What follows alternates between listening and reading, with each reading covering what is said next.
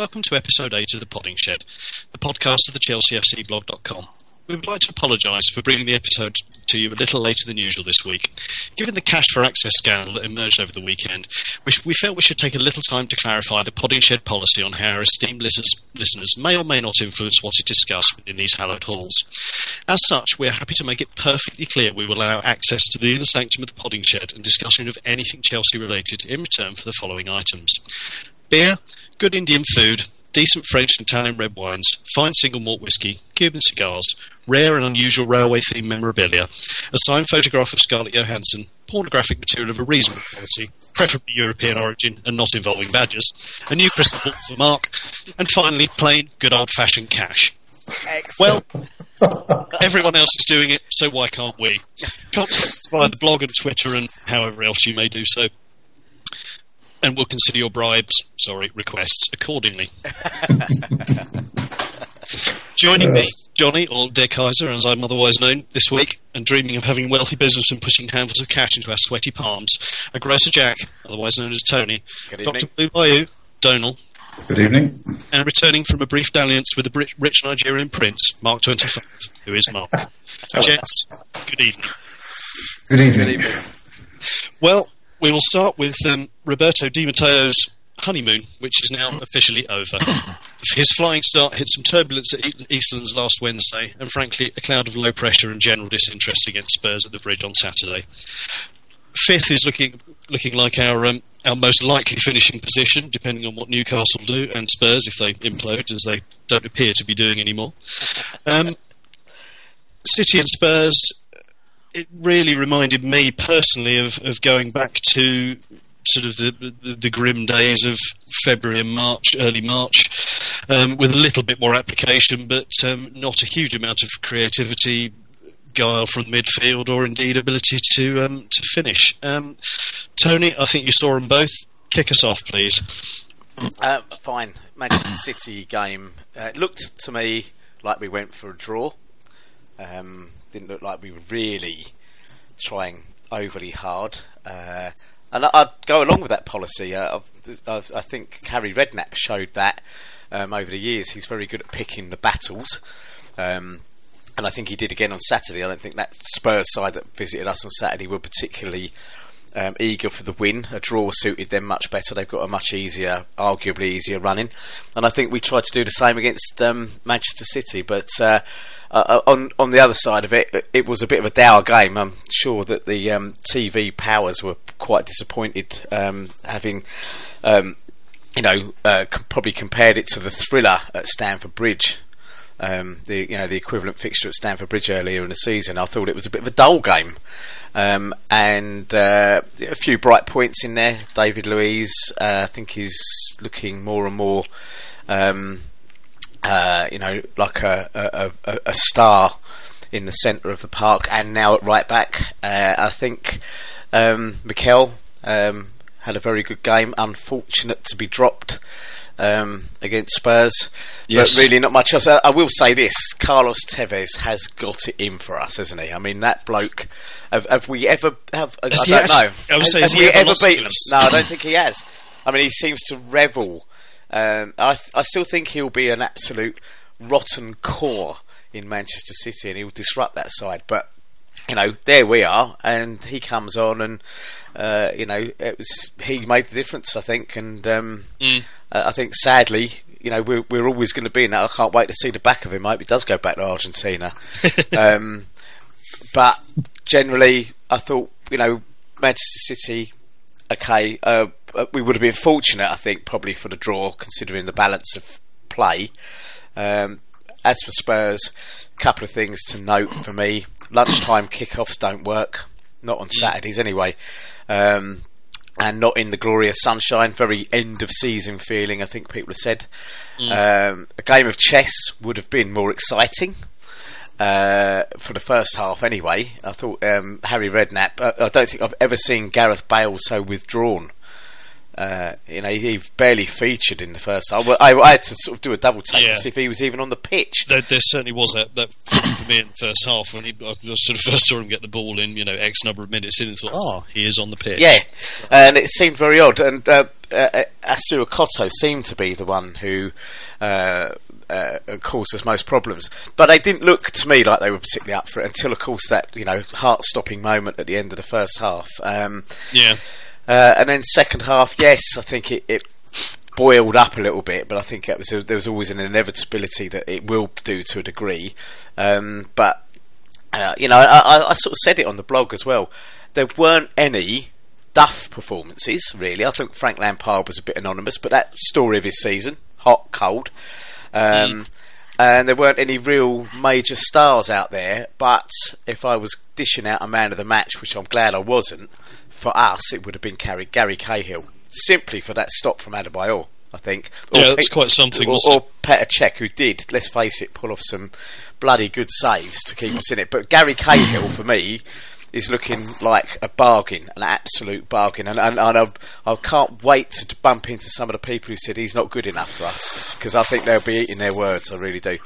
I have to say he's um he's he's kind of he's grown on me because I I thought we're going to be very lucky if we've if we've picked up the replacement for John Terry for, for seven million quid from Bolton, which obviously he has a very long way to go until then. I'm, I'm not building him up to that extent, but he, he really is sort of growing into the side and um, and his role with us. Yeah. Um, so you know, overall, uh, we got what we deserved out of the two games. We certainly, you know, Chelsea Bob, uh, you know, he forecast three 0 this week. Um, so his his um, Didn't have his tenor on it. no soothsaying power seemed to be fa- uh, fading a bit. I, I'd called a, one one nil win, but um, uh, as he said, it, the, the game was just dull and it, it never really got going, and it was very difficult for anybody to get very excited about anything. Um, uh, For, for a London derby with, with fourth place at stake, yeah, you were expecting an awful lot yeah, more. but I still go back to that.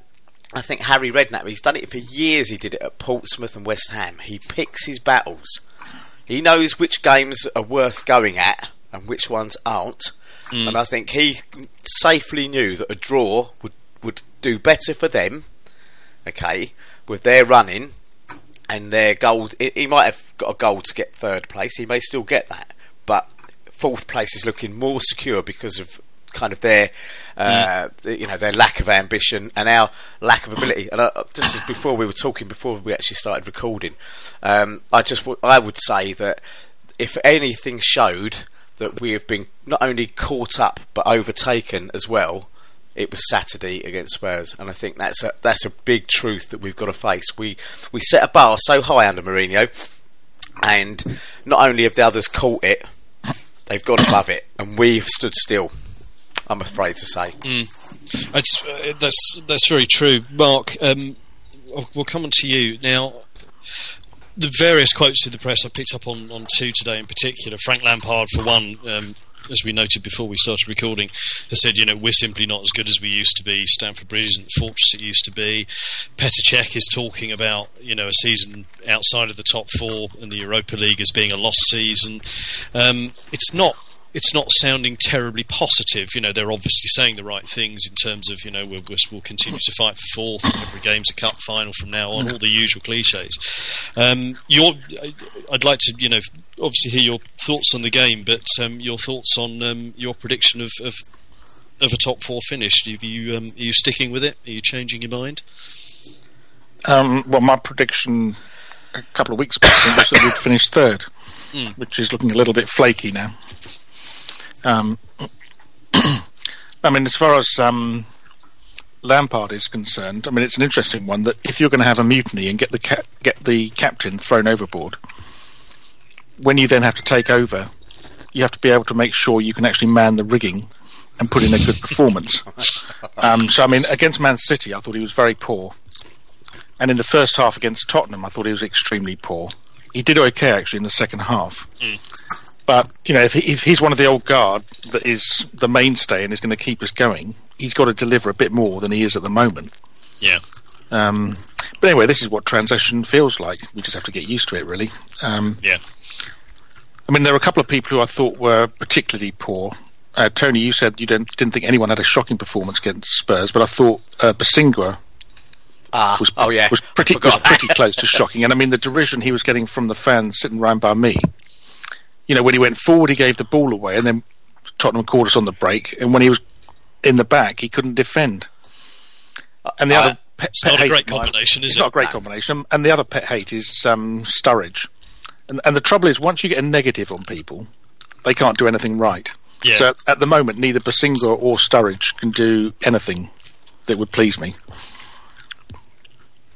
Yeah, I mean, there's, there's actually I've read the odd muttering, and whether it's it's journalist talk or what I don't know, but um, the odd muttering that Sturridge is terribly happy with his lot, and um, and maybe um, you know, again, this is probably speculation on the, the part of the journalist writing it, but as as one of the the players in the squad that actually carries potentially carries some value um, is is maybe um, is one to be shifted out to um, to fund some of the um, more potentially unusual and um, exciting moves that we'll talk about a bit Hmm. later on.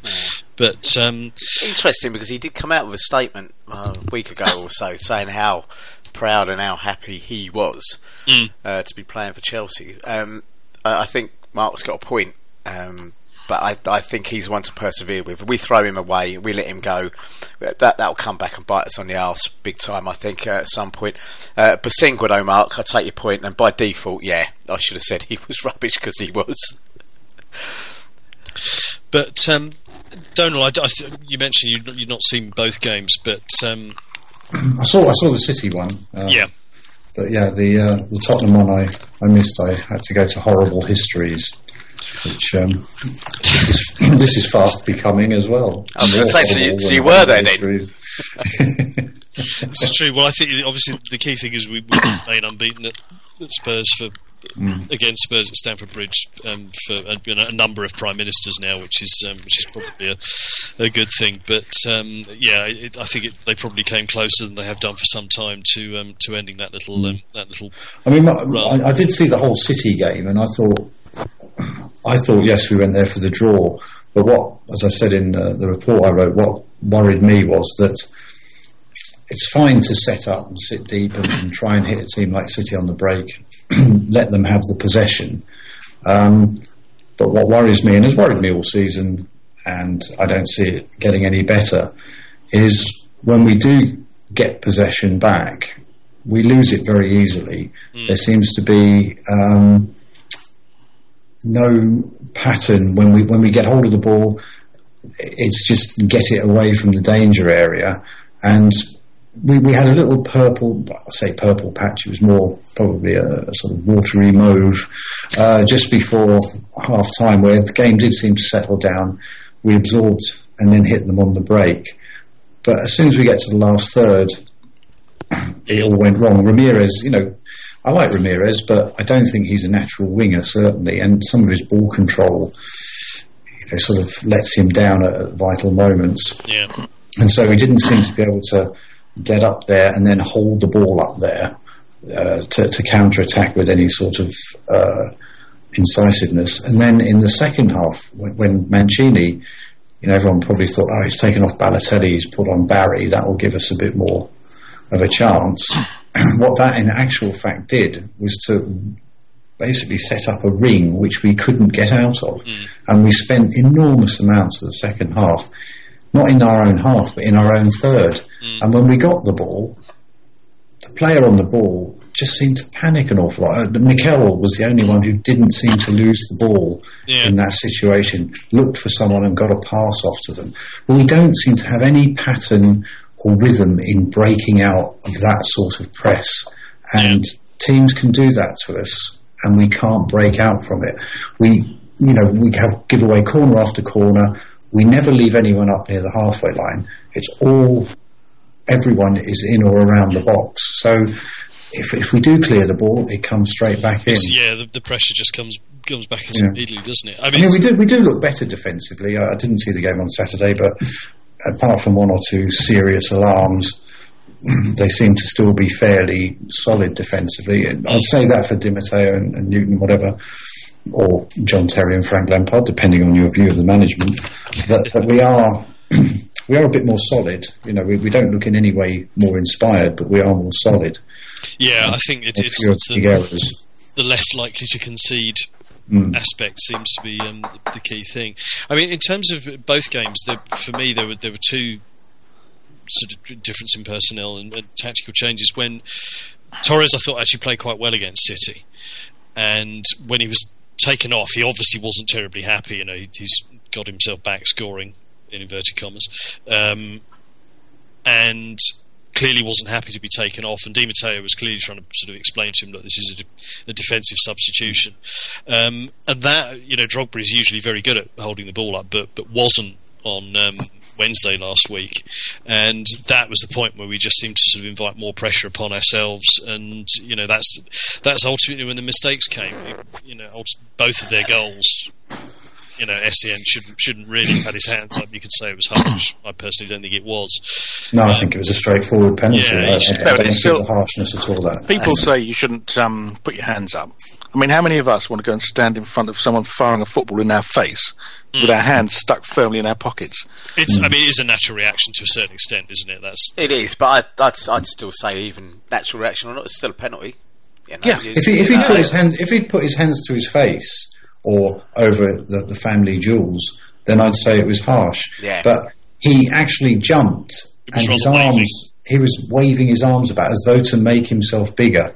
Now if you do that, Yeah, you're asking. You're going to give away a penalty, and that's what he did. He he sort of put his arms up above his head, you know, and, and it was that movement. If he'd just covered his face, so and the ball hit his face, then you'd say, well, they hit his hands, they would have hit his face. It was still he didn't gain an advantage, but he he actually put his arms, and they weren't there for balance or anything. He just threw them up in the air, and I thought it was a nailed on penalty. Yeah. you know.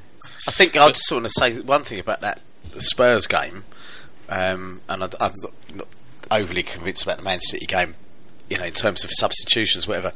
But bringing on Torres with 11 minutes or whatever against Spurs was was laughable, just laughable. I mean, you know, the bloke he's struggling for publicity or getting good, you know, and then he brings him on as if he's going to change things in 11 minutes when you've got a team that, uh, you know, I, I, I thought Drogba was okay, but he, you know, he, he can't hold the ball. He had one good game against Napoli, and of course everybody's saying, "Oh, he's back," but I don't believe it. I, I don't believe it. So I thought I mean, I that think it's a it's a fair point, but you know, I, this kind of goes back to what we're expecting from Torres. You know, it's the, kind of game you know where it's it's nil nil and you're fighting for fourth place with 80 minutes gone.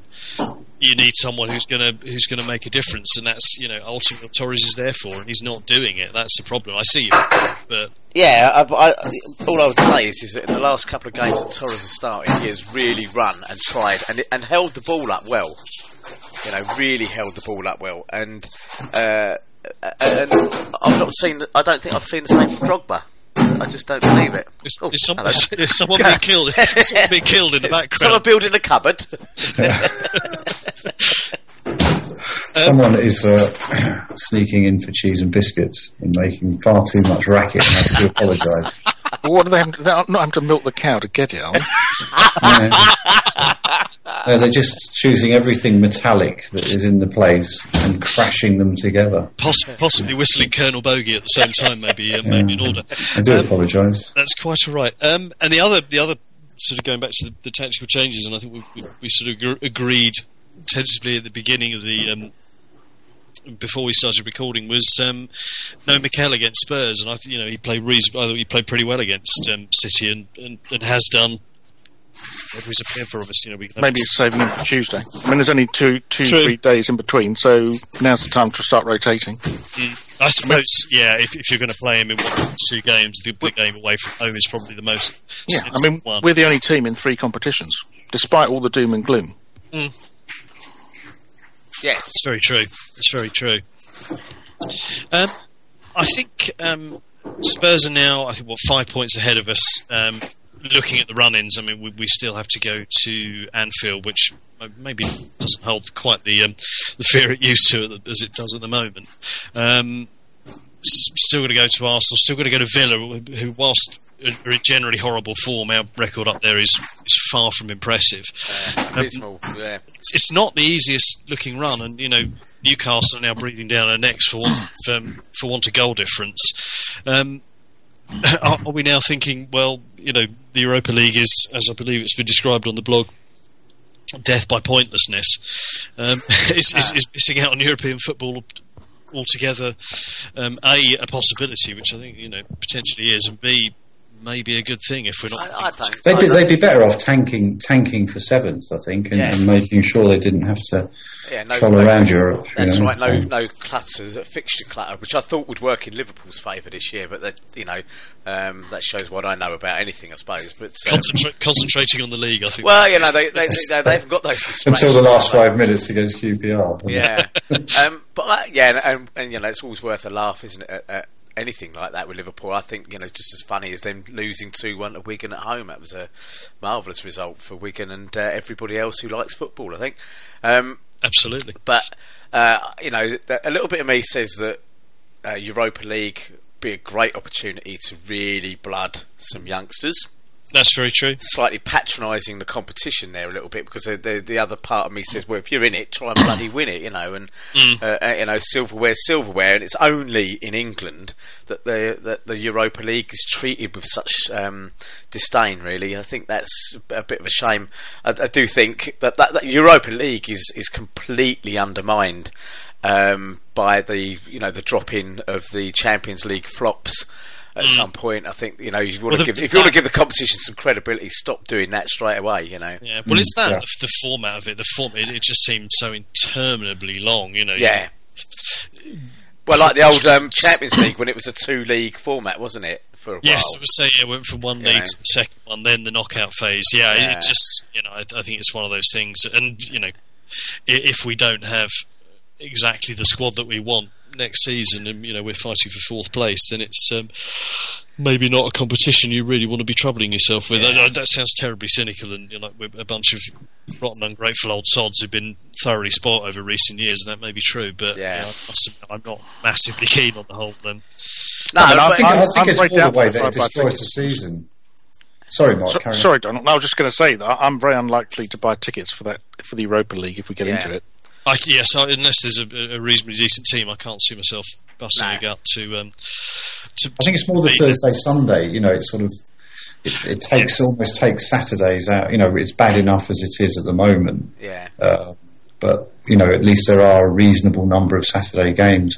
Hmm. If you if you get any sort of a run going in that, Yeah, you don't play on Saturday. basically Saturday's gone. You know, and um, and that would get in the way of my golf. I've got to say, so, yeah, I'm not, I'm not prepared to Yeah. to do that. But I, I, I think also if there was a big incentive, um, you know, I almost feel that it would teach them a lesson. Some of them, to be quite honest, you know, um, uh, Yeah, you know maybe a, a couple take of them down a sort peg or two. I think you know. home, and- home and away legs on a, a ploughed field somewhere in Lithuania I've against. uh, I've just read that article that you said about you know Frank Lampard. I think it was in the Guardian, um, but the one I'm reading is anyway. And um, and, I, and him and Petr Cech seem to be masters of the bleeding obvious at the moment, as far as I can see. Sort of wheel them out and um, you know, saying bland sound bites like we we're not good enough at the moment. And, and as a Chelsea fan, I'm sitting there saying, really. Blimey, I'm surprised. There was me thinking that we were doing really well. I, I, I. Yeah. I, I, I find that a bit annoying, but you know, Europa League. but I've, I, I, on balance, I think we may well be better out of everything, um, and, and use it as a proper rebuild. Get yourself back in the top four. But you know, there's a lot of. I think a, a fair bit of rubbish spoken about the importance of the Champions League, you know, and, and Tottenham aren't doing too bad as much as it hurts me to say it. They're not in it. Uh, Manchester City, to the best of my knowledge, have only qualified once for it and tanked. So, you know, the, I mean, the whole thing be- is that, you know, that, that only four clubs would ever exist, wouldn't they, if that Mm. was the case? And uh, I, I, so I'm not. I think there's a lot of um, doom mongers out there who think that you know, no Champions League, end of the world. Nah, I don't believe so. Um, Ryan made a point on the blog. I think that you know the players. You say you won't attract the players. Well, you wave enough money at them, they'll come. Yeah, I, do- I mean that's that's fine, but you know the, when you don't have Champions League income, waving money around when you're in our position bearing in mind that you know you're, you're, potentially looking at another managerial payoff within 18 months if um, if we follow true to form. Um, that you know that particular business and um, and sporting model may not be the wisest thing to be. Uh, oh, they're, they're, they're accountants, John. They're accountants. yes, it's okay. The, the could, naming rights for Stamford Bridge has just gone up 50 million. Yeah, exactly. and you know, here comes Sibneft with a. They're going to give us 75 million. There you go. I wouldn't want to, I wouldn't want to give the impression that I thought, you know, uh, the second European competition was below us. Uh, it, it's, it's its format and uh, the playing on a Thursday as opposed to actually not being in the Champions League. That, mm. you know, I, well, makes gives me reservations. I mean, for for players to play in Europe, you know, you, you watched the other night. Uh, Bilbao, you know, Athletic Bilbao. There are good teams, and mm. a, a, a, couple of teams always emerge in the Europa League who then go on to do quite well in the Champions League a season or two later. Uh, if we had perhaps a slightly deeper squad than we have now, it, it's probably doable. Uh, and I take what Mark says. You know, if they're looking for fifty quid to go and watch the early rounds of, of the Europa League, I wouldn't go. If it's you know, 25 quid like it is for the League Cup, yeah. I would probably go because, you know, it's, it's a game of football. You know, I, it's, it's, it's, as long as they price it right. Yeah, I well, 25 quid and a free flag, I might go. got to throw a free flag in there. Keep us all happy. I'm just reading some uh, news on the lines actually that uh, looks like uh, Uncle Claudio has been sacked by Inter Milan in uh, not very surprising news. Shock. I think it's uh, yeah, it's one of those things that's always inevitable. Is Claudio sacking from somewhere? Uh, well, um, saying that he, he, took them from near the bottom up to some sort of safety, didn't he? They were yeah, a basket case when he, he did well. Actually, he did well, but um, I think um, Mr. Villas is, is allegedly the, um, yeah. the, the target there, isn't it? Which would be um, which would be interesting. Um, United are one 0 up against Fulham, and therefore technically three points ahead at the moment um, against ahead of Man City. Um, let's have a we'll have a quick look at um, Benfica. We did sort of mention this beforehand, and yes, it's it's the first leg of a Champions League knockout tie. So you'll you'll forgive us for ringing the cliche bell with you know a, a solid away performance, clean sheet, ideally an away goal, keep it tight, etc., etc., etc. Mark, your thoughts on the, the forthcoming day? I think tomorrow we play, as far as I can recall. Yeah, tomorrow. Yeah. Mm. Well, personally, I won't be satisfied with anything less than a seven or eight nil win. Quite, because um, no, no. It's. I mean, it's it's bound to happen because part of the justification for AVB being rubbish was that he managed he managed a pub team in a crap league in a pub country where all the players, if they weren't playing football, would be waiters. and um, we'd, like, to apologise to the Portuguese High Commission at this point. No, no I, am I'm I'm actually defending them in a roundabout way. Yes, yes. The, if the argument for AVB were true, yeah. yes, that he, you know, he is an average manager from a rubbish country with a rubbish league. How come they're play, they, they've produced players who are good enough for our first team, like David Luiz, mm. like Paulo, Paulo Ferreira, and um, he's not Portuguese, but he played there for a while. Ramires. Well, we like Ramires. We like David Luiz. Mm. We liked Ricky um, Carvalho. Um, we like Carvalho. We like Mourinho. we loved. Us. We loved Carvalho. Um, the man love that will never die. So if it, is such, if it is such an ordinary league, how come Benfica are in the quarterfinals? Mm. That's a very good point. so um, it'll be interesting. Mm. But I, th- I think they qualify that, out of the same group as Manchester United as well. But yeah, they help. Cool. They help put United out. You know, so I think it, it, it, again, I go back to that arrogance of English football in Europe, which kind of just writes off teams with fantastic histories um, as, as some sort of second-rate outfits or whatever. So I completely agree with you, Mark. Completely. But, but I think all our players are saving themselves for this. So Drogba didn't put in a great shift against Tottenham, mm. but if he is picked against Benfica, and I think all of them, they're going to put that extra bit of effort. This is their last chance of salvation for this season on yeah. the European stage. So they're all going to play two or three notches above what they've been doing in the league. So I'm optimistic. You would hope so. Yeah, I think that's a very good point. We, we touched this briefly last week in, in the sense that you know it, it is last chance saloon for some of them in this competition that there's been cruelly wrenched from our hands in so many unique and amusing ways by UEFA referees, lumps of turf, whatever. But um, it is yeah, yeah the last as you chance. say, as you say, John, it, it's difficult to avoid the cliche, so it might be worth just trying to between us come up with what we think might be the team because uh, this isn't a criticism of Di Matteo. He has to rotate his his squad mm. around uh, based on what's gone on in recent weeks. What what do we think? Do we think he's going to? I mean, John Terry played Saturday, didn't he? Did he? Was he doing a sort of I think uh, played well actually on Saturday. Yeah, yeah he was he was okay. Yeah, I thought so. Yeah, not bad. There was nothing of I the long. He was, he was outshone a bit by John Silver there. He wasn't. He didn't. He didn't. He didn't appear to be um, carried off the pitch in any way. So um, yeah. yeah. he looked. Um, he looked okay. He was um, outshone, I think, by Cahill a bit. So I'll, I'll put my neck on the line here for the team tomorrow. I think Petr Cech might start. You may be right. You're ever the visionary, Glover. Sorry, don't, it was, a, it was a little bit sarcastic. I don't mean to be. Uh, I do apologise. Back four.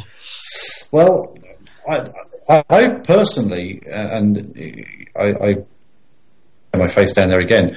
I personally would have gone perhaps with um, Cahill, uh, you know, and not JT. Not because I don't like him or anything. I just wonder whether, having played Saturday, he hasn't got a great knee, and mm.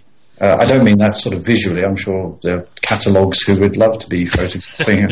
modelling, yeah. Yes, his sock modelling days are well underway, but I, I just wonder whether that little bit more mobility mm. at, at, the back. Um, yeah. But then again, I suppose we're going to sit deep, so it wouldn't really matter. So the, the big question is, I presume Ashley Cole plays, is is he going to go with Luiz on the right hand side instead of Bosingwa if we're going to want to come away from there mm. with with conceding very little. Well, it depends if Ivanovic is fit, I guess. Yeah, I, I read that he's he's travelled out with them, so um, that would seem to suggest that he may be in contention. Um, Although, if if it's dodgy, I mean, he had a, a, nightmare ten minutes there against City, where everyone thought he did. Yeah. God, what what on God's earth is wrong with him? And then it transpired that he'd obviously you get tweaked a muscle somewhere. Yeah, but I reckon with, with a stiff leg, I'd be able to pass it straight. I mean, it's not much of an excuse, is it? He did, um, he, I, I, got the impression that he'd actually pulled up before the game had started, but decided yeah. to go out and put the appearance in, uh, whatever, right, you know, to okay. hope in the hope that he'd run it off. Um, yeah. I, I, like Luiz at right back. I thought uh, against Tottenham, I thought he, he brought a bit of life to us. Um, mm. You know, he's crazy David, and uh, uh, long may he remain that way. But I thought he looked quite comfortable at right back, and, and unlike against Stoke, where I think he came on, um, where he looked like he didn't really want to be there, um, he looked like he was relishing it a little bit on Saturday to me. I like anyone at right back as long as it's not Bosingwa. Yeah. I'd even bring Paddy Mulligan out of retirement. Paddy Mulligan, yes. Um, I, I, wondered whether I was debating in my own mind whether Luiz would, you know, respond very positively to, to playing there, uh, or whether it might, you know, make him sort of overdo things a bit because he would want to impress so much. So I, I was in two minds as to whether. Mm well, I think, should, but I think he'd raise his game. One of the first things he managed to do was get down the right hand side and put a cross in, which was you know a novel thing. Uh, there was nobody there for, to pick up the cross, um, other than Brad Friedel last, uh, you know. But uh, he actually got a cross in, and he got it past the first man and everything, which is, um, you know, like I said, a bit of a novel idea these days. It's, it's always nice to see it, isn't it? I mean, yeah. Benfica are they pretty much a counter-attacking side? I mean, they will be at home, obviously, but are they going to? I don't know a huge amount about them. They're in they're in sort of relatively indifferent form. They lost they lost to Porto a couple of weeks ago and had a nil-nil draw at the weekend. Um, they've been a little bit up and down, but they're, they're you know obviously a reasonably decent side. But I, I know very little about them as a you know, in, in terms of the way they play. Um, I'll I'll stick my midfield in and say Mikel, Lampard, and Ramires as the, the three in the middle. Mark, your front men. How many have we got left? Uh, three, I think. I think we're okay. playing four three three. Hmm. I think it'll be Drogba. Mm. I think he trusts Drogba more for the big game, and yes. then Mata obviously, and presumably by default it'll have to be Sturridge. But actually, I wouldn't mind going with Torres on the wing.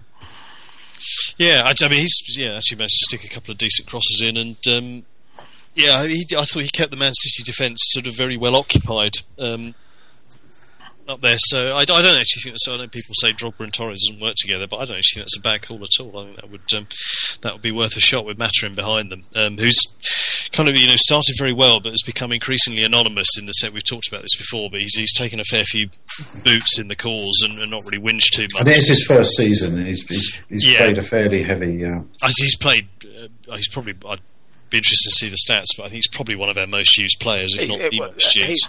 his free kick was fabulous. I mean, he should be Yes. first choice at free kicks, and uh, Drogba should be given a, a kick in the nuts actually and told to get lost. I think because uh, Matt's free kick, kicks are Zola-esque. I think I don't think he's he's hit a wall or rose head. Yeah, I mean, um, maybe that's the problem. Maybe they've got a bet on or something, you know. Um, but I, I, I, I like him a lot, and I think someone pointed out on the blog. I think if you, uh, it may, well, it may have been on Twitter.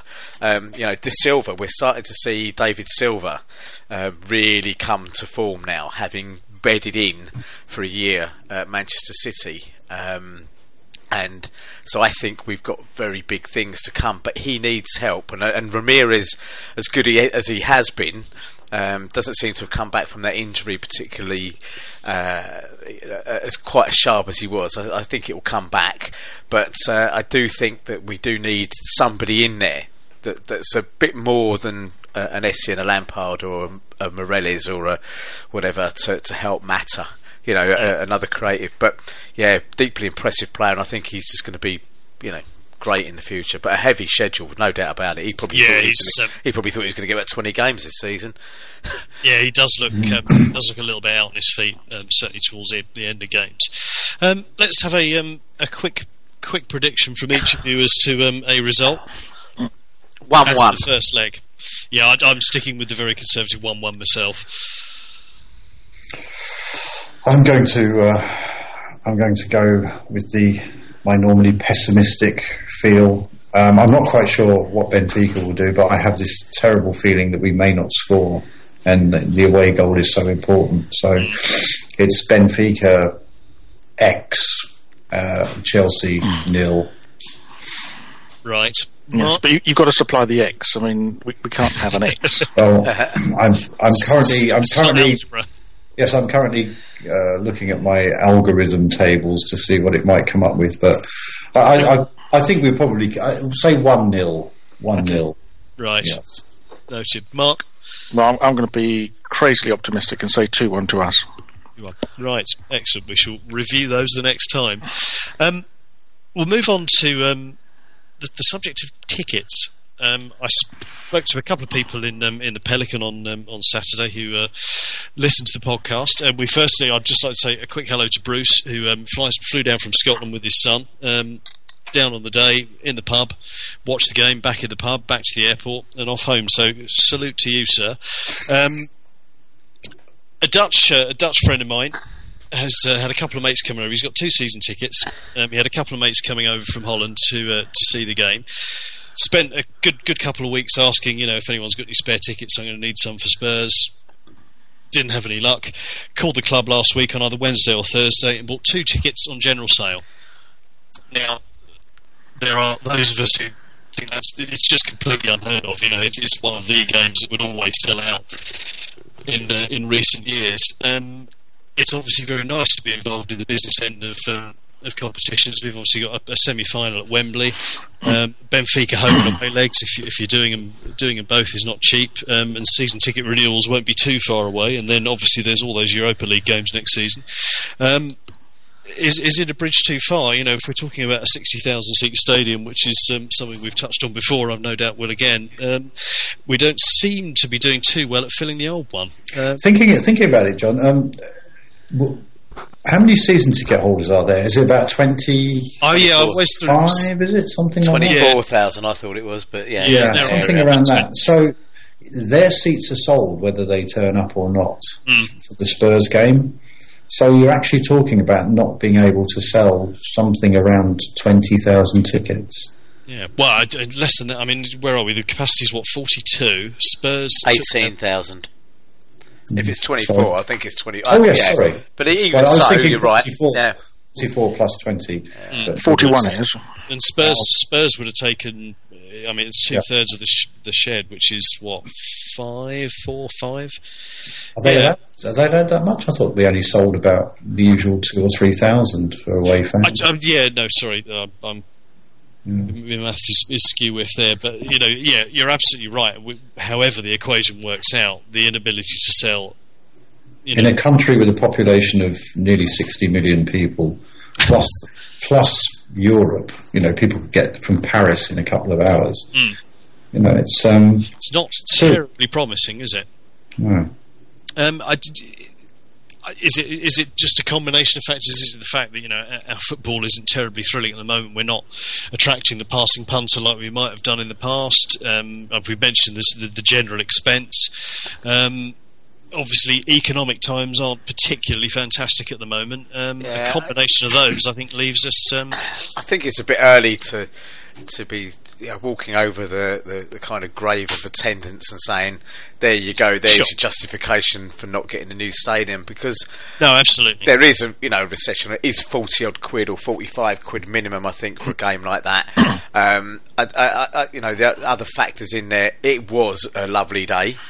Okay, so True. I dare say there would have been people who've been probably getting their ear roll pulled to go and do something else, and I, and I do think the Saturday lunchtime kickoff. I think that would affect people. I think people uh, can't get there in time. You know, there may be a lot of people who looked at that and maybe were travelling down from Scotland and perhaps couldn't all afford a plane. Um, uh, uh, you know, I, I, so I think there's a number of factors in there. I had three empty seats next to me um, that uh, are obviously not season ticket um, seats, but uh, and they were empty. But uh, you know, I do I do actually think that, it's a little bit early to say that. I mean, we are, we, we are getting attendances up around 41, 41 and a half. Um, so we weren't if we weren't sold out, we were you know I don't know 500, 750 short of. a Yeah, but isn't isn't that the same as the, the, the Emirates sellout, which is that you count you count your twenty odd thousand Yes. season ticket holders, And so and, and rightly so you, you, you have paid someone has paid for the ticket and they don't turn up. Yeah. doesn't matter. Um, what concerns me, and, and it's it's completely unrelated to the sixty thousand seater stadium argument. You know, can leave that to one side. We're talking about a club that for the last 10 years has been, has never been really outside the top three. Okay, we're having a, a bit of a, a poor season. I can't, I can't think that we would lose our support that quickly, or maybe we have. But, you know, there are other factors. It, I'm not trying to, to pinpoint any one thing other than perhaps, uh, along with quite a few other clubs in pricing is just now starting to get unrealistic. But I did, I was surprised that for, you know, uh, along with Man United and Arsenal, and historically the derby with Spurs for Chelsea fans, maybe not always for Tottenham fans, for Chelsea has been a game on the calendar. I accept that it was on a nice Saturday uh, lunchtime, and, and I, like everyone else, feels that Saturday lunchtime kickoffs are a complete waste of time. But the fact that Chelsea couldn't sell sort of 20,000 tickets quickly for that sort of game must be worrying them. It's a concern, Uh, and, and I'm not saying that it's only Chelsea who've got that problem, but you know, we, we are we are supposed to be a big and growing club. You know, we've had the, the success over the years, which should be pulling in that many more people, and, and they they're disappearing away. You know, maybe only while we have a little slump. If we if we're top two next year, they may all come back. But yeah, if you can't hold on to them. Football's football. I, I, I don't buy the, you know, we're not playing Well, attractive it- football. it it's football. Certainly, Arsenal. I know Arsenal uh, uh, during their slump, um, which they've recovered quite remarkably out of. Um, I think they were getting you know 48, 49,000 in the Emirates for a couple of games, and uh, that might have been Blackburn or someone like that. You know, but they they, they certainly weren't funny. I don't think they worry about because I think over the season there's probably more um, where they count it. I do think the, there is a bigger problem um, around the ticket prices, etc., and the fact that we are pricing, you know, the younger generation out, and it's okay for a bunch of forty somethings to be sitting here doing the podding shed saying, you know, look at us with our season tickets, or you know, we can afford to go to games or whatever. But um, if you've got you've got a, a, a young lad, haven't you, Donald? I think so. Yeah. You know, I mean, where's the encouragement for a lad of, of, of, of you know, I, I was going to football at the age of fourteen on my own. Three, three quid to get in the shed or whatever. You know, Yeah. and it's just not there. It's just untenable. You know, who's Yeah. going to sit there with a fourteen-year-old son comes and says, "Can I have sixty quid? What for? Game of football?" Uh, yeah, righto. Well, I mean, I, I've, I've, I've had a conversation a little while ago. but I had a conversation with a guy who um, had a, a teenage son, and, um, and his, his son. I, don't- I think it wasn't actually us; it was coming. It may have been Spurs, but he said, "You know, do you want to go and see Tottenham, whatever it happened to be?" Tickets, you know, I'll get some tickets you want. And he said, Well, it's on the telly, Dad, I'll take the 60 quid and I'll buy myself a new pair of trainers. yeah, Which, yeah. uh, you know, says says all you need to know about watching Yeah, yeah, Spurs. yeah. But um, but you know, as a broader point, you know, there's there's more things to sell uh, to spend your uh, leisure money on, and, And, and inter- interestingly, I think if you spoke to uh, marketing type people, they would say, um, oh, "Well, if, if if that's the problem, it's not the ticket price really; it's the offering you're giving, and therefore, you know, we have to have much more of the, the sort of theme park and Yes. big day out and lifetime experience." yes. Whereas And- to and- me, to me, going going to football or you know for other sports, going to rugby, going to ice hockey, whatever you go to, when it's a, a sport that has a long season of say 38 games, we're not talking American football. We're not talking 12 games. You're talking 38 games plus all the cup games. It's about living through a season, and if you can only afford to go twice a season, okay, it, it might be like going to Disney World, you know, and you sit in a chair, chair that gives you a back massage while you're watching the game, and you know you can plug in your i iPad tablet and watch all the, you know, and that's the way they're trying to go. Um, you know that that's that's a completely different thing to the football. And I don't mean to sound like an old git, but it, it I think I think you're they're going to lose sight. they're going to lose sight of, you know, and I don't mean that people should sort of have to stand crushed together, you know, as the piss stream, you know, runs over their shoes up the back.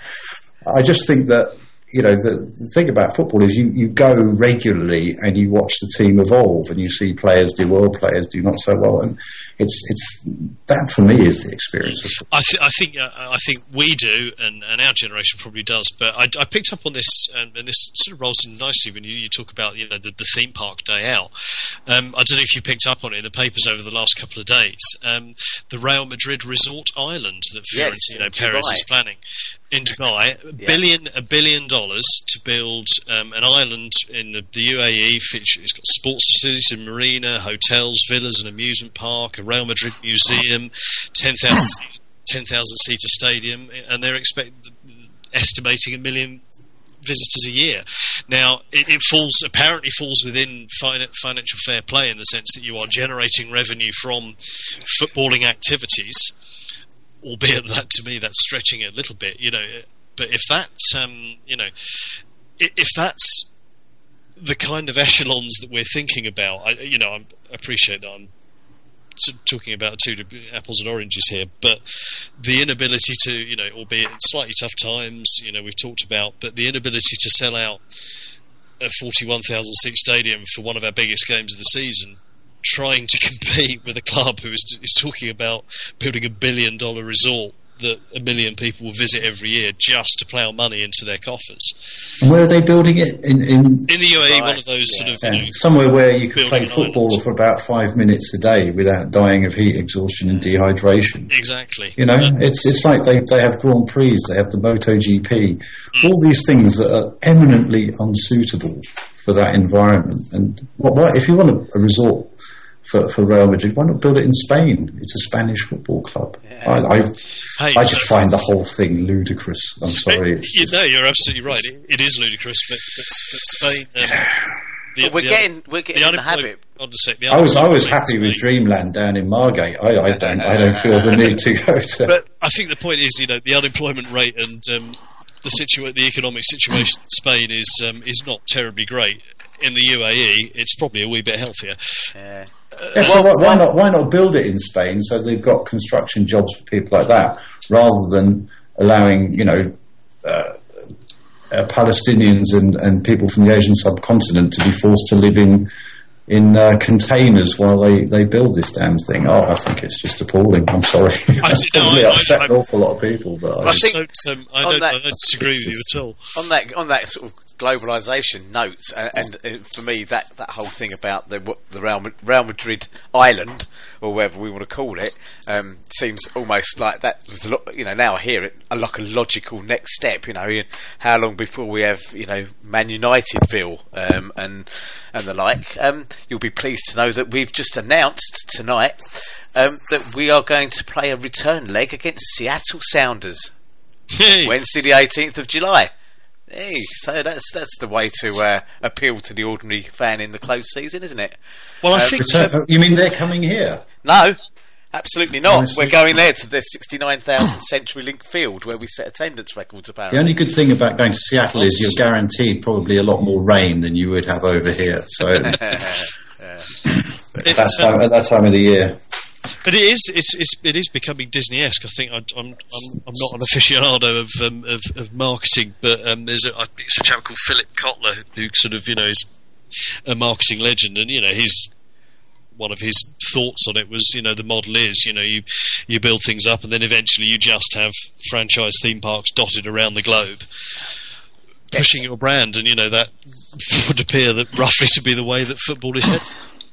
God help us. I, you just go and spend two weeks wandering around a Real Madrid themed air conditioned shell. I just, you know, It see doesn't it myself. doesn't. Yeah, well, is it for Real Madrid fans or is it just for tourists? I mean, what, one thing about Chelsea is you, you do notice that there are more tourists Mm. than there ever were, um, and maybe that's the way it will end up. That um, it'll be so expensive you can't. No one can afford to go every week, I think and you can only afford to go as a tourist for the one week or two weeks that you're in England.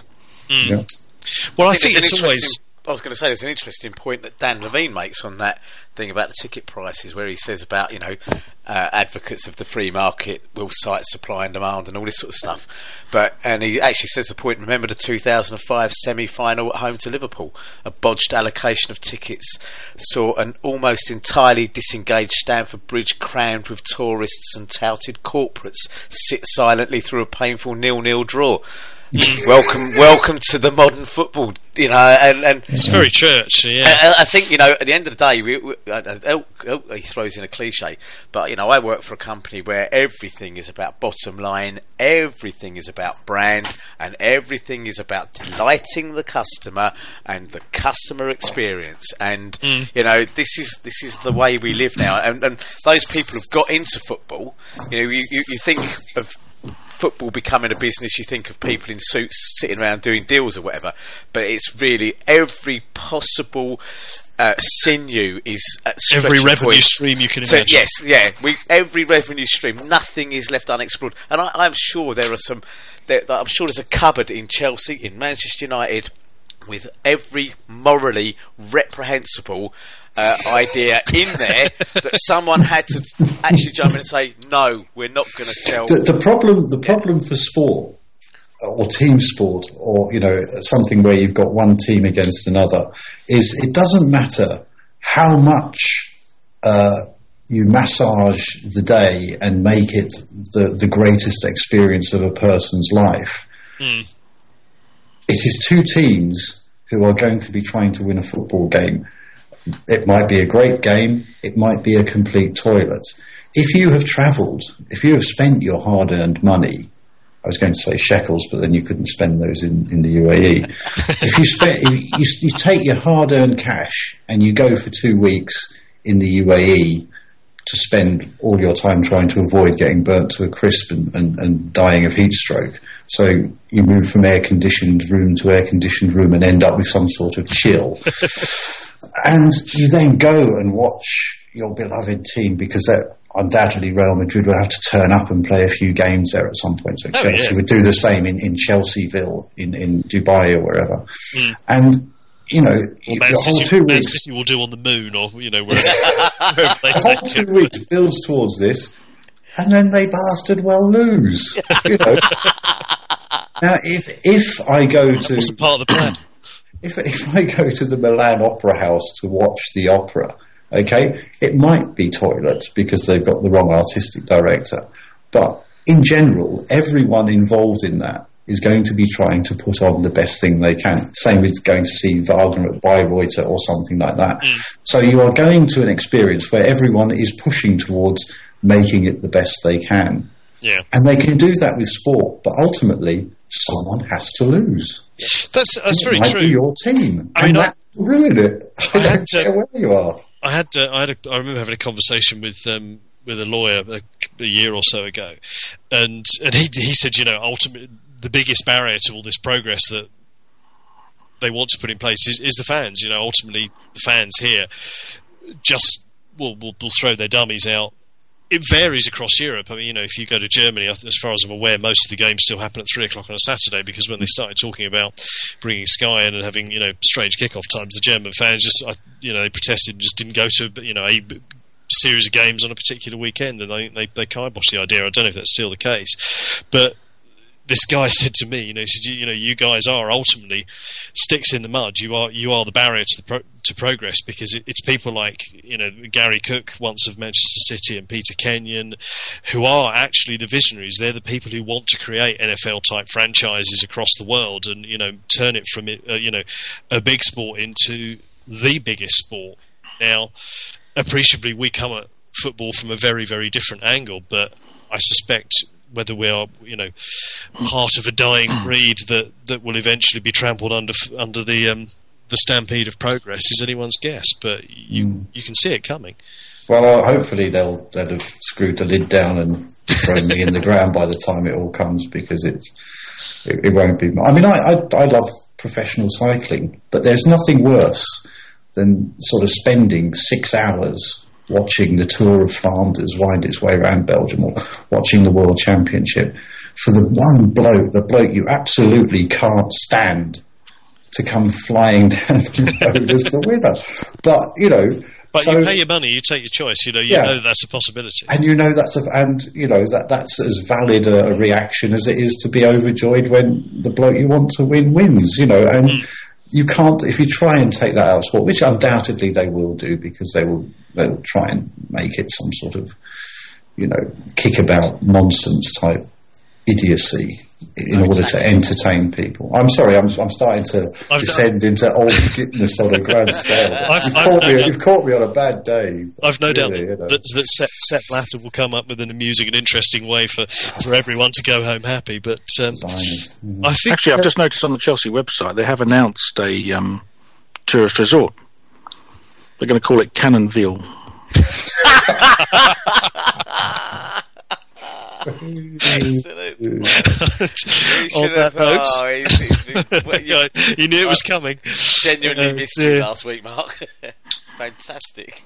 I um, I think in which case what we will do is um, I, th- there's there's plenty of mileage in that one, and as as the next um, you know strange theme park of top four club gets announced, you, you, you can only, the mind boggles as to what Liverpool might think up. Um, we will move on to a quick managerial and silly season update because um, it's all started as um, as we noted before we started recording the um, the alleged 100 million pound bid for um, Ronaldo and Higuain from uh, Real Madrid is, is is is on. You know, we're told that this is um, this is going to happen. I can't remember exactly what Ronaldo's um, buyout clause was, but it was it was third world debt worrying rather than you know just just a piddly hundred million. But um, but it's it's apparently on. Um, if Ronaldo and um, Higuain and you know any number of other Galacticos turn up at the bridge next season, who's going to be managing them in the Europa League? Um, well, Claudio, obviously, he's, uh, he's now fully a free agent, as we um, as we just noted, sacked um, Milan. Yeah, but we know where that would lead. I think um, madness so, in simple terms. Uh, absolutely, I think. Um, you know, I, have clearly said I, I, quite fancied the idea of Joachim Löw or Löw or however you pronounce it. Mm. Uh, I'd rather hope it is Löw because that would be quite nice. Hey, you know, I can you can put on your best Barry White kind of voice. Can you love? Um, but um, do the Germans do that? I, I actually, did, I think I sounded more Sid James than Barry White when I said but uh, um, you know, I, I'm, I'm putting my neck on the line again. I think it will be Louis Van Gaal. I said it at the beginning. Um, and I have a hankering for someone who's slightly mad, slightly eccentric, who's likely to be, um, you know, threatening baseball bats in the dressing room. Uh, he'll take two seasons to do it, but who wouldn't? You know, I think, uh, uh, you know, this is a guy who sowed the seeds of Barcelona. Um, has sown the seeds of what Bayern Munich are doing at the moment. Um, a big advocate of total football. Um, I think, given the chance, I think he'd get there, command respect. And don't forget, Mourinho learnt his trade, I believe, pretty much from Van Gaal, didn't he? I thought it was from War Bobby Robson. Well, It was Bobby a bit- Robson, bit of but he- and bit of Louis Mixture. Van Gaal as well, didn't he? So um, that would be that would be my one. I still am anti Capello. Um, because I just can't imagine, I can't remember an England game that excited me when he was in charge. Um, and I know that's irrational uh, and everything like that. Where is um, Van Gaal at the moment, Tony? Um, Um, unem- unemployed, I believe. Unemployed, yeah. As far as I'm aware, I think he left. Um, he's not done anything since he left Bayern because it, it sort of went slightly wrong at Bayern for him. He did well at um, Alkmaar.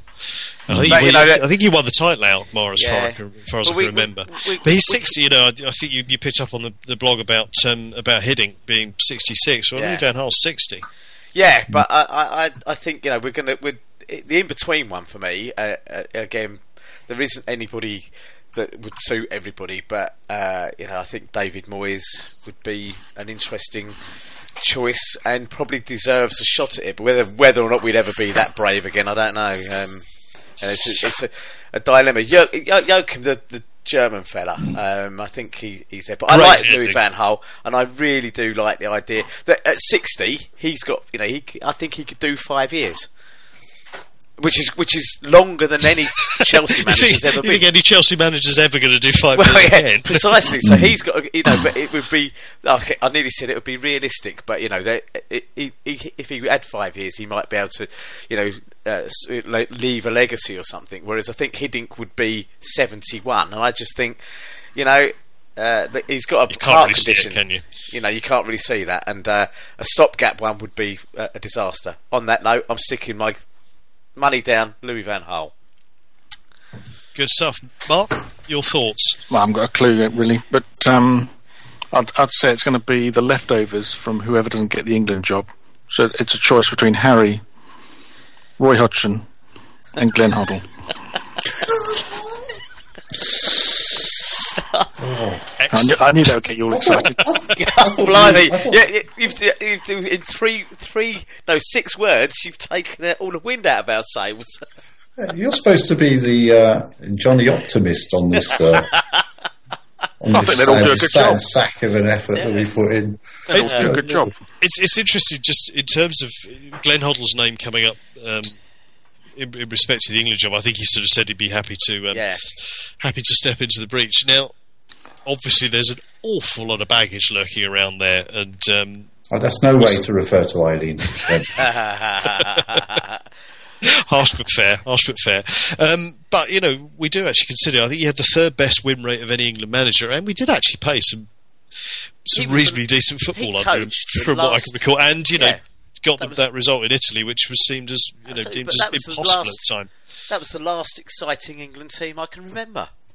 That was the last time I was thrilled at watching an England team in that World Cup in 1998, where we actually looked, had it not been for some rank bad luck and a silly reaction from Beckham, we I think we could have gone on and won that World Cup. Um, I think he got an unfair press. Uh, you know, I, I, I've gone back at John Cross in the mirror tonight because he's going, oh, you know, let's not forget what he said. The guy's done his time, hasn't he? What do we do? Do we hold something until they drop dead? Oh, you I'll tell, I'll said tell that you what, once. what got Oh, me. Tony, what got me about that was, uh, you know, yes, Hoddle made some very unfortunate statements, and the book apparently, you know, made him lo- sort of in some ways lose the dressing room. But who? Let's let's not forget who ghost wrote the book for him. None other than was it David Davies, a man who gets wheeled out, who had a career in the FA and still gets wheeled out all the time to pronounce on all matters football. You know, it, it, True. none of it stuck on him at all. It all stuck on Hoddle, and yet he was at the time he was working for the FA. And if he's ghostwriting that book, he should be saying, "Glenn, I don't think we can do this." Blah blah blah. And yet he carried on, encouraged the bloke to do it, Yeah. got all those things said, and then you know, goodbye, Glenn, Yeah. and I carry on my upward path. It was Yeah, a and shocker. Well, I I think there's quite- always the lesson of not actually, um, you know, the, the number of, of managers and, and players who've actually Yeah. sort of published books whilst they've mm. still been in or in about the job. But it was the They- fact it was a bloke who was himself. working for the FA Yeah. who was who was ghostwriting the book for him. It wasn't sort of you know Harry Watson from the Mirror as usual. It was someone from the FA themselves, and yet they seemed to avoid any of the damage that, that, mm. that happened after that. You know, I've always I've always had a very take. I took a very dim view and still do. Thank you. No, Yes, oh, I, well, I quite agree, and I think fair. Let's forget they say he lost the dressing room. He he had the balls to drop Gascoigne, who would have been a liability, and and obviously recognised the the explosion that was ready to happen with Gascoigne mm. personally and everywhere else. But I remember one thing through that World Cup in 1998 was the the little bit of fun that he got into that dressing room where the players at every interview were You had to given a song song title title in, in. yeah. Now you don't see that anymore. The game has become so serious, up its own arse, that people have forgotten that. And I just think there's little things. Like, I think Glenn Hoddle got a very, very rough treatment then, and I think for people to come out and say now he said something once ten years ago, um, and therefore hold that against him for the rest of his life, I think is grossly unfair. In a civilised society, we let prisoners out, you know, after they've done their time. For God's sake, you know. I'm finished as well now. You've got us all ranting now, Johnny. well, I mean, you know, if, if, if I wanted to throw further grist into the mill, um, obviously Kenny Kenny Dalglish is likely to be out of a job. oh, and cue loads of people jumping out of ten-story buildings in Southwest Six. Uh, yeah. um, The people would be people would if it was Kenny Dalglish was in the frame, people would be running to Rafa Benitez saying, "Please get in first. I'll tell you that now. So that's the third. Now you've now mentioned the third Liverpool. mate. We've had Hodgson, Yeah.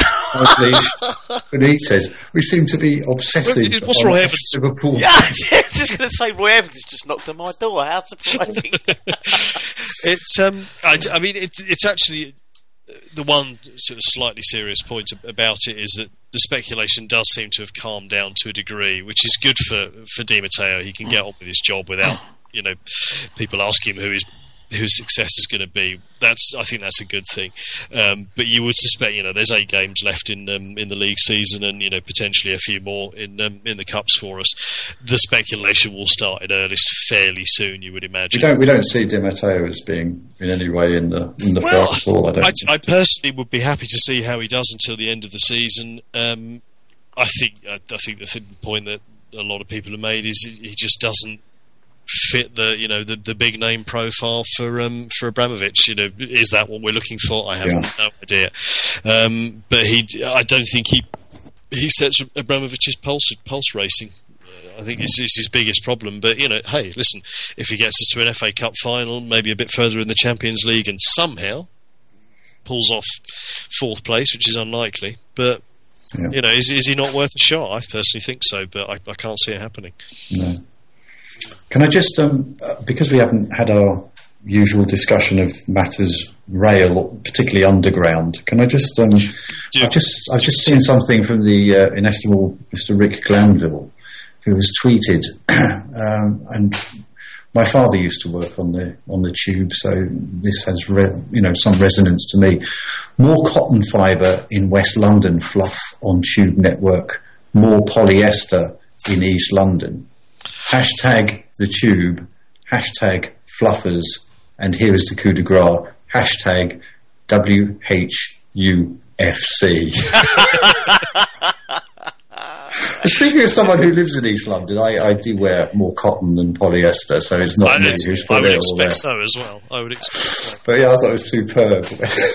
Hashtag West Ham United FC at the end of it. There Well, um, the other the other thing that I've just um, just picked up on um, any number of people on my Twitter timeline saying clear penalty for Fulham, trailing one in at Old Trafford with one minute to go, not given.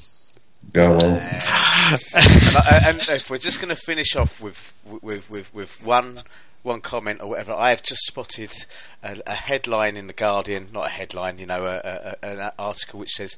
Dalglish suggests change of approach.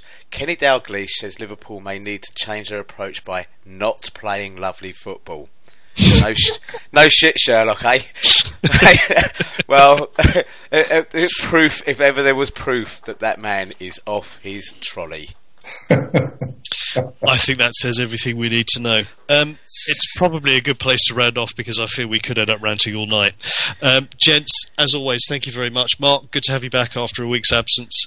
Um, yep, nice to be back. Thank you. We will um, we will reconvene next week. By which time we will have played Benfica um, tomorrow night and um, Aston Villa on Saturday, I believe. Um, we will see where we are then. If you want to leave a comment on um, how appalling you think we are and what a bunch of rambling old nutters, um, please do. ChelseaFCblog.com. Um, various Twitter feeds which you'll find on that website. You can abuse us all personally. Um, Mark, you sensibly stay off Twitter, so you're immune from that abuse. Uh, until next time, gents, thank you very much and good night. Good, good night. night.